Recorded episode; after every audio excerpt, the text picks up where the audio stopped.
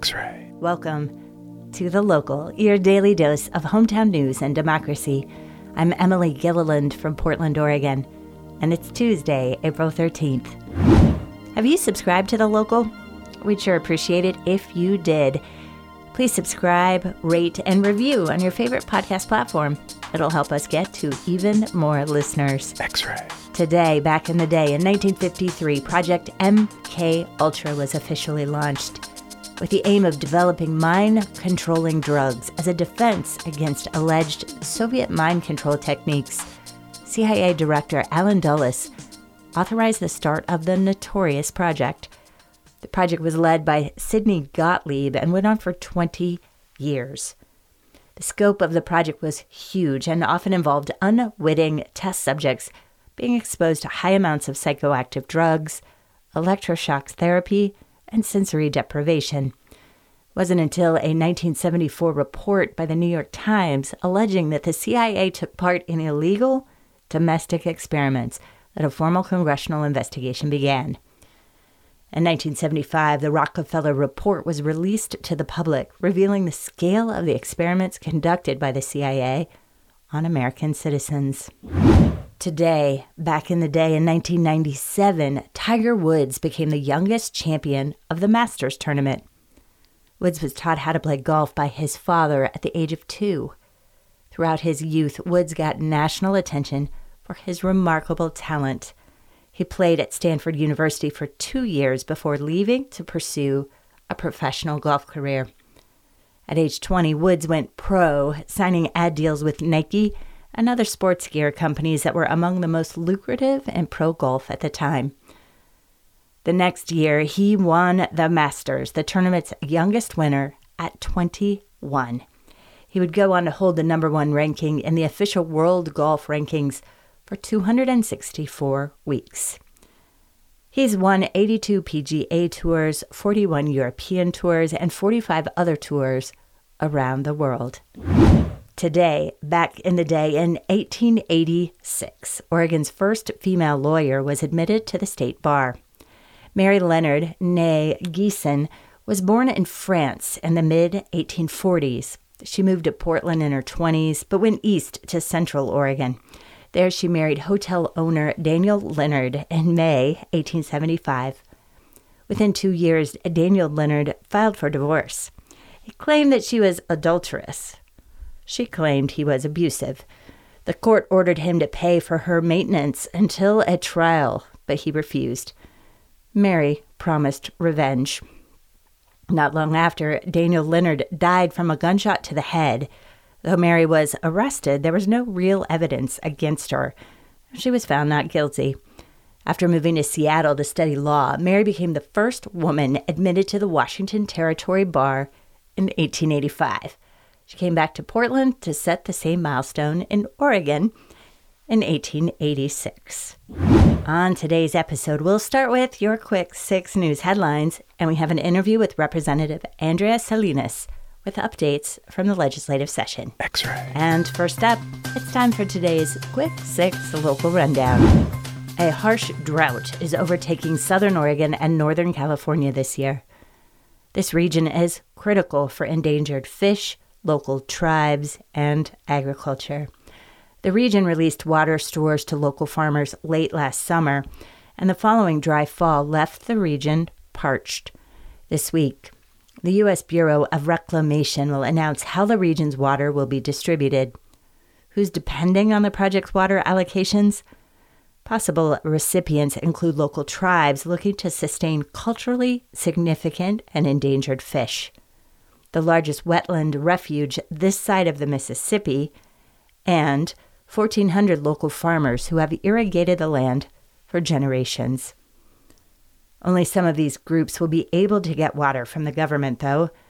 On the one hand, the last time the water was cut off for farmers in 2001, some family farms went out of business. Thousands protested the action. On the other hand, both the Klamath and Yurok tribes have treaties guaranteeing the protection of their fisheries. These tribes' relationship with native fish species goes back millennia. Without water to fill fishery beds, the region's fish will have nowhere to lay their eggs. Amy Cordalis, legal counsel for the Yurok tribe, had this to say quote, This is the reality of climate change. This is it. We can't rely on historical water supplies anymore. We just can't. And now it's time for your daily dose of data. On Monday, the Oregon Health Authority reported 294 new coronavirus cases. It brings the total number of cases to 170,850. The OHA also reported one new death. Oregon has seen a total of 2,441 deaths. And 168 breakthrough COVID cases were reported. Those are people who test positive for COVID even after getting vaccinated. However, that is still a very small percentage of the over 2 million Oregonians who have received at least one vaccine dose.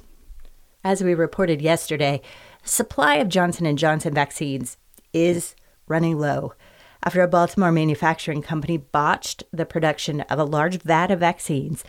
Johnson & Johnson had to retract their initial pledge of 24 million doses nationwide. Oregon has already received 61,000 Johnson & Johnson doses. This week the state will receive 7,500 doses. The week after, it will only be 2,000. That's a decrease of 88%. COVID cases in Oregon have been slowly rising since early March. However, Pfizer and Moderna are still producing vaccines at full capacity and will continue to ship doses to Oregon in the coming weeks. Ponzi Vineyards has been acquired by a prominent French champagne maker. Ponzi Vineyards is one of the Willamette Valley's best known winemakers. The way the Ponzi family puts it, they arrived in Oregon in 1969 in a flatbed truck that carried two cats, a dog, a canoe, a piano, and four barrels of homemade wine. Founded in 1970, Ponzi Vineyards is known for pioneering the modern wine industry in Oregon. They specialize in Pinot Noir and Chardonnay. Now the winery has been bought by the noted French house Champagne Bollinger. It was Bollinger's first winery purchase outside of France. The Bollinger Company will own the winery and tasting rooms as well as 35 acres of vineyard. The Ponzi family will keep 100 acres of vineyard but sell their grapes to the new owners. Washington passed nine new bills on police accountability. One bill banned tactics like chokeholds and no knock warrants. Another put the state's attorney general in charge of police misconduct investigations instead of the police bureaus themselves. Yet another bill requires other police officers to intervene in events when fellow officers are being overly forceful. Still, other bills create a state apparatus to track, investigate, and punish police who use excessive force. These bills were championed by the Washington Black Lives Matter Alliance. Alliance supporters submitted more than 30,000 comments on police accountability bills to Washington state legislators. Oregon has many similar police accountability bills in committee, but none have actually passed yet. FEMA provided resources for Oregon wildfire survivors. Confusion and conspiracy theories followed. FEMA set up a site in southwest Oregon full of trailers for the survivors of this summer's wildfires. Those fires decimated much of Jackson County's affordable housing, neighborhoods, and trailer parks. Hotels and motels have been converted to accommodate the increased need for shelter. But the Jackson County Emergency Operations Center director says, quote, we are essentially at 0% vacancy. So, these FEMA trailers are useful for housing many of Jackson County's displaced people. The county reports 96 people are currently housed there. However, the trailer's appearance spurred confusion at best and conspiracy theories at worst. FEMA has been a recurring boogeyman in many far right conspiracy theories. It was most prominently talked about when the federal agency stepped in after Hurricane Katrina. On Sunday, it was reported that rumors spurred people to show up with guns at the FEMA site. One rumor suggested that the trailers were being used to transport immigrants to the border. Officials report that the situation did not escalate and that no one was hurt. Spokesman from FEMA emphatically denied the rumors and confirmed that the trailers are, in fact, used to house wildfire survivors. And some good news. You can watch authors Karen Russell and Jeff Vandermeer in conversation with each other tonight. The event is being put on by PALS and will be streamed on their website. Karen Russell, author of Swamplandia, and Jeff Vandermeer, author of the Annihilation trilogy, are imaginative, speculative fiction authors. Although their talents are recognized nationwide, both authors live right here in Portland. They'll be discussing Jeff Vandermeer's new book, Hummingbird Salamander. His psychedelic conspiracy novel tackles questions about climate change, identity, and community. The event is at 5 p.m. and is free. More information can be found on the PALS website. And that's today's Quick Six Local Rundown. X ray. Morgan Jones and DJ Ambush speak with Representative Andrea Salinas about new proposed legislation that would allow incarcerated people the right to vote in Oregon. House Bill 2366 and Senate Bill 571 could allow incarcerated people the right to vote. Currently in Oregon, formerly incarcerated people have voting rights, but inmates do not. We're speaking with, rep- with State Representative Andrea Salinas today, who is a chief sponsor of both bills. Representative Salinas, how are you this morning? I'm doing well. How are you? Excellent, excellent. Thank you for your time. Um, I'd like to begin our conversation with a quote from author Clint Smith. In an article Smith wrote for The Atlantic, he said, The bodies of people in prisons are counted in the design of our political infrastructure, but their voices are not. Mm. With that in mind, can you elaborate on why these bills are so important? Wow, that's a really powerful quote, and I mm think it kind of gets to exactly why um, this type of bill is needed. And I think um, it's kind of twofold. Um, you know, Oregon really prides itself on expanding voter rights for all people. And this is one example of how we can continue to do that, right? Mm-hmm. So last year, we were talking about closing two prisons.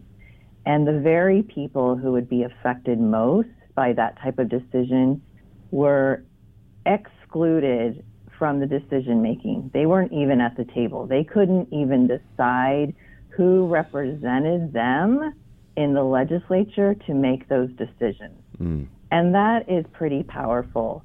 In addition to that, I think this bill, you know, I got a great question at the hearing from one of my um, colleagues, one of my Republican colleagues, who said, I don't understand this bill. If people who are incarcerated and don't really respect the rule of law, why are we allowing them to participate in voting or something to that effect? And I said, it's incumbent upon them through the restorative justice process mm. to understand that, to understand the laws that have been broken and to reconcile with that.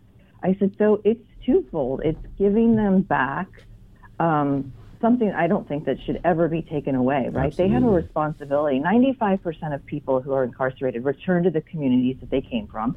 Some of mm. them still have families. Some of them are single moms who have who have children back in their communities that they still, um, you know, have a connection to and care for.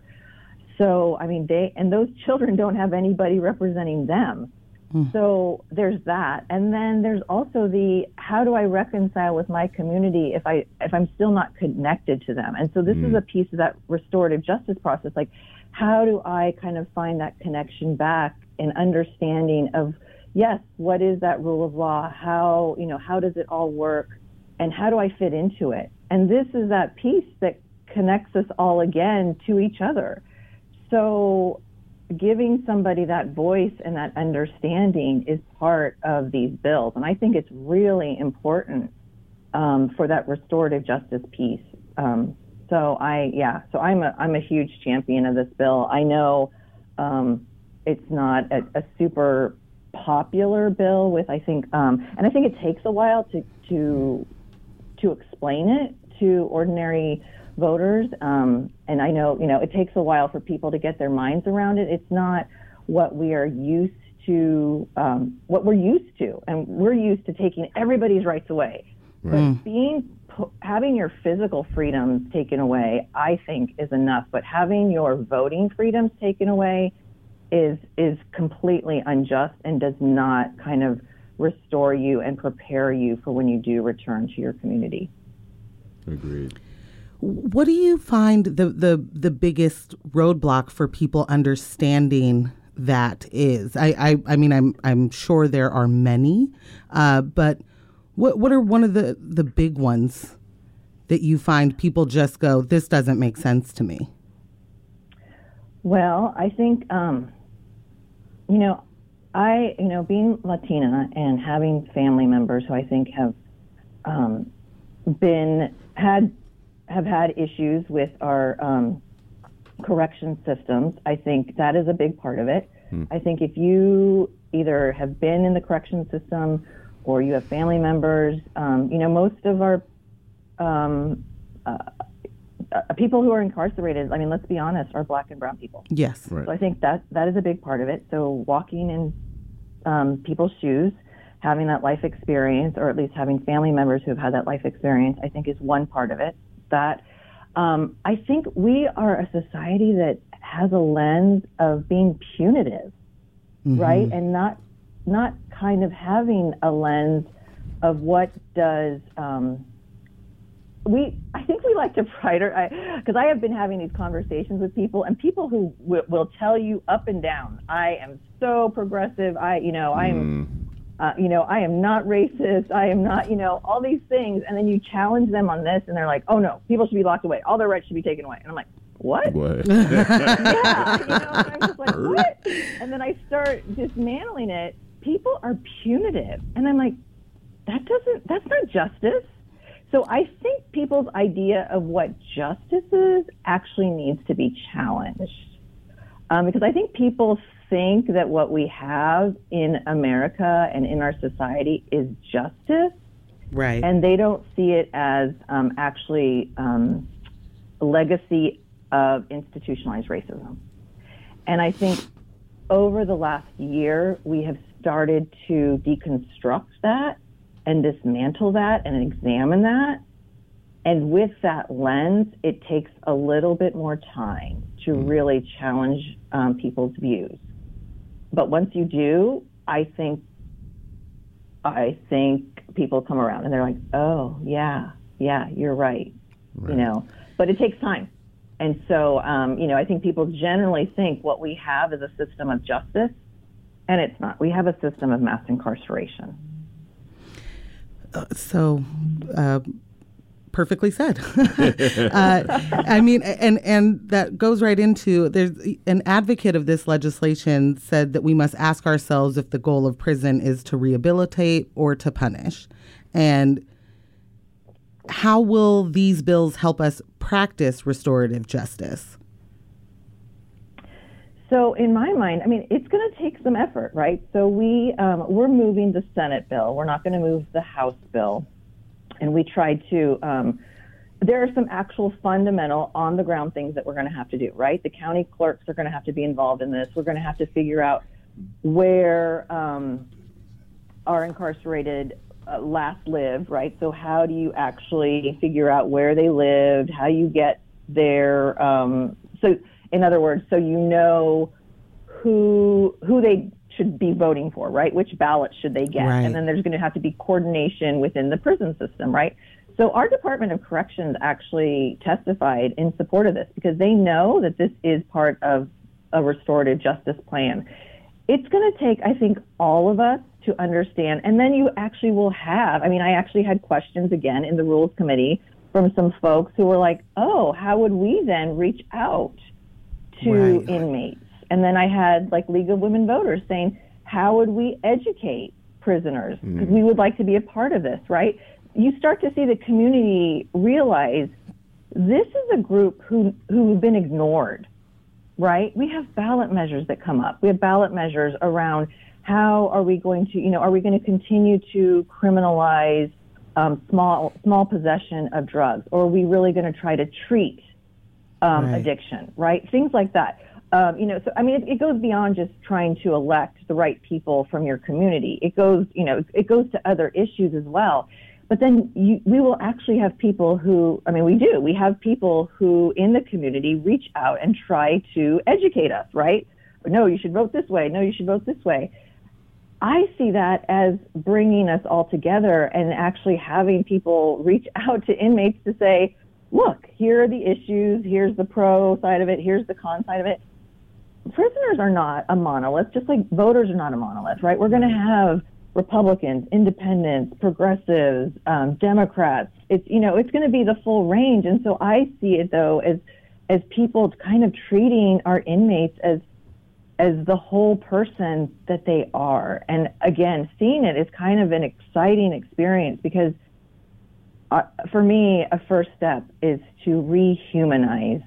Um, it's it's a very personal issue for me. I have had um, relatives who have been through the system and and and not survived it honestly so yeah. it is very personal and i think to rehumanize and to understand that that is a first step and to treating people like people um, but yeah but bringing them into a space that we are all discussing these issues and these issues matter to them um, and that that it's real right? We will be spending just under half a million dollars to figure out how do we how does the how do the county clerks figure out who the right people are that you'll be voting for? How does the department of corrections make sure you get the correct ballot? That's all technical stuff that's going to have to work. And then people i think like i said on the outside are going to have to figure out okay how do we educate on our side of the issue? This is what i want to say to them.